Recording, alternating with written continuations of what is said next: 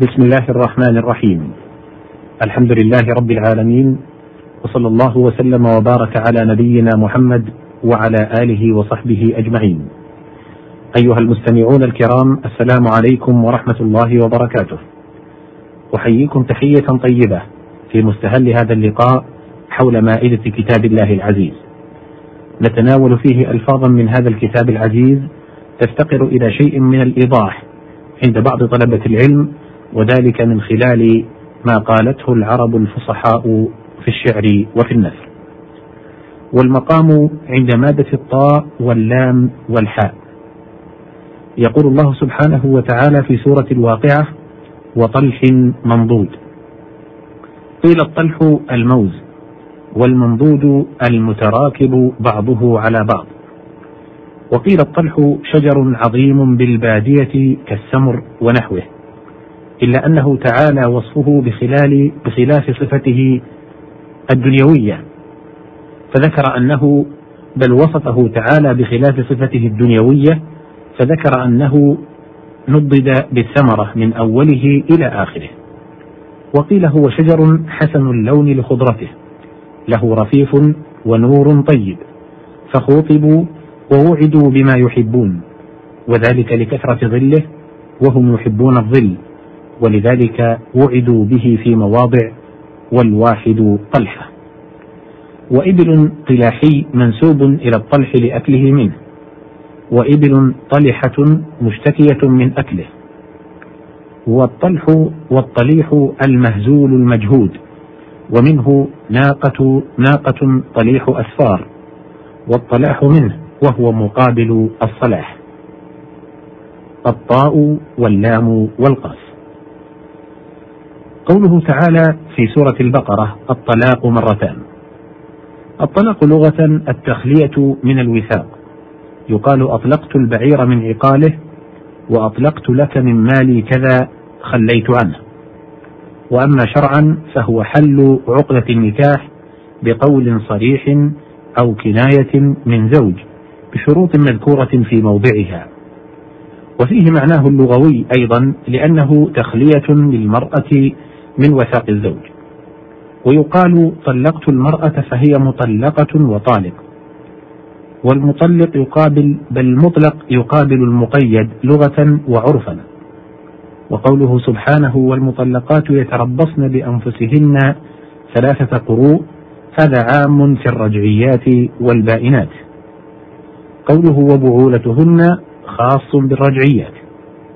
وقوله فإن طلقها فلا جناح عليهما أن يتراجعا أي فإن طلقها الزوج الثاني. ويستعار التطليق لفراق الألم. قال النابغة يسهد في ليل التمام سليمها تطلقه طورا وطورا تراجع يعني الحية التي ذكرها قبل ذلك في قوله فبت كأني ساورتني ضئيلة من الرقش في أنيابها السم ناقع. وإطلاق اليد عبارة عن سخائها كقولهم في العكس يده مغلولة وغلت يده وفلان طلق المحيا وطلق الوجه وطليقه عن حسن خلقه. الطاء واللام واللام. قوله تعالى في سورة البقرة فإن لم يصبها وابل فطل. الطل المطر اليسير كالندى وهو الطش أيضا. وأطلت الأرض فهي مطلولة أصابها طل ومنه طل دم فلان إذا هدر كأنه غير معتد به وصار أثره كأنه طل ومنه في الحديث ومثل ذلك يطل الطاء والميم والسين. قوله تعالى في سورة يونس ربنا اطمس على أموالهم أي أهلكها. وفي التفسير أنه جعل منكرهم حجارة وهو المسخ في الحقيقة وأصل الطمس محو الأثر. وطريق طامس إذا لم يبق فيه أثر ولا علم. قال كعب بن زهير من كل نضاخة الذفرى إذا علقت عرضتها طامس الأعلام مجهول. وقوله تعالى من قبل أن نطمس وجوها أي نجعلها مثل أقفائها لا عين ولا فم ولا أنف. ومنه قوله تعالى ولو نشاء لطمسنا على أعينهم أي محونا أثرها وأزلنا ضوءها كما يزال الأثر. وقيل من قبل أن نطمس وجوها معناه نردهم من الهداية إلى الضلالة كقوله وختم على سمعه وقلبه وجعل على بصره غشاوة وقيل عنا بالوجوه الرؤساء والأكابر أي نجعل رؤساءهم أسافل.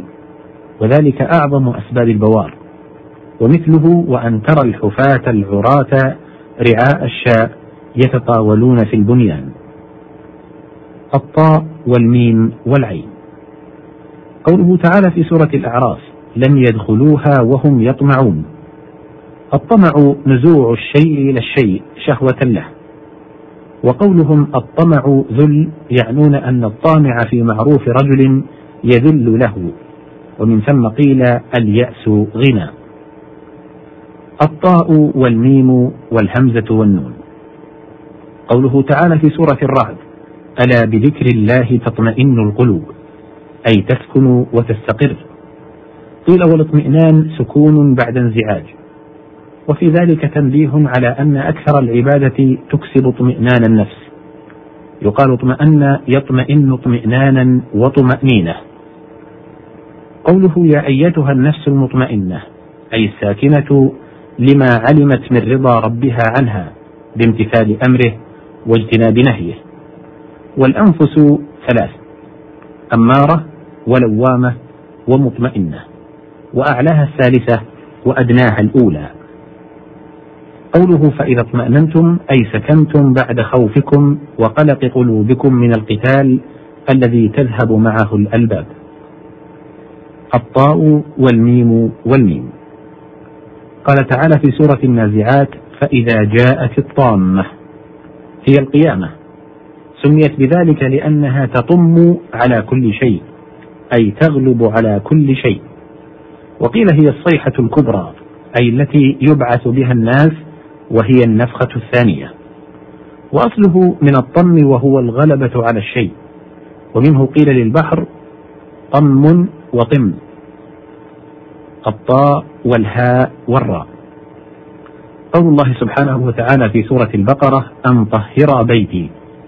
أي من المعاصي والأفعال المحرمة.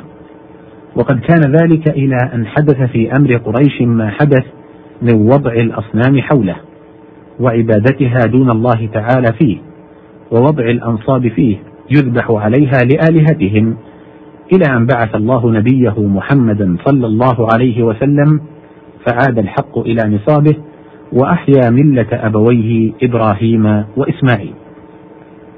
قوله سبحانه فيه رجال يحبون أن يتطهروا والله يحب المطهرين. قيل نزلت في أهل قباء وقد سألهم عليه الصلاة والسلام عن ذلك فقالوا لأن نتبع الحجر الماء أي إذا استنجوا جمعوا بين الماء والحجر وهو الأفضل ولا بد من تقديم الحجر. وقيل عنا تطهير النفس. وقوله ومطهرك من الذين كفروا أي مخرجك من زمرتهم. وأنزهك أن تفعل فعلهم. قوله لا يمسه إلا المطهرون قيل من كان على الطهارتين الكبرى والصغرى. وقيل عن الملائكة.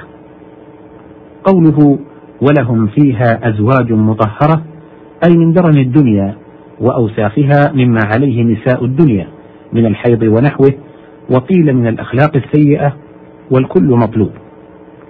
قوله إنهم أناس يتطهرون أي من أفعالنا قالوا ذلك على سبيل التهكم. الطاء والواو والدال. قوله تعالى في سورة الشعراء كالطود العظيم الطود الجبل. ويجمع على أطواد وبه يشبه الرجل الشجاع والمتوغل في العلم فيقال فلان طود في كذا نحو قولهم هو جبل علم.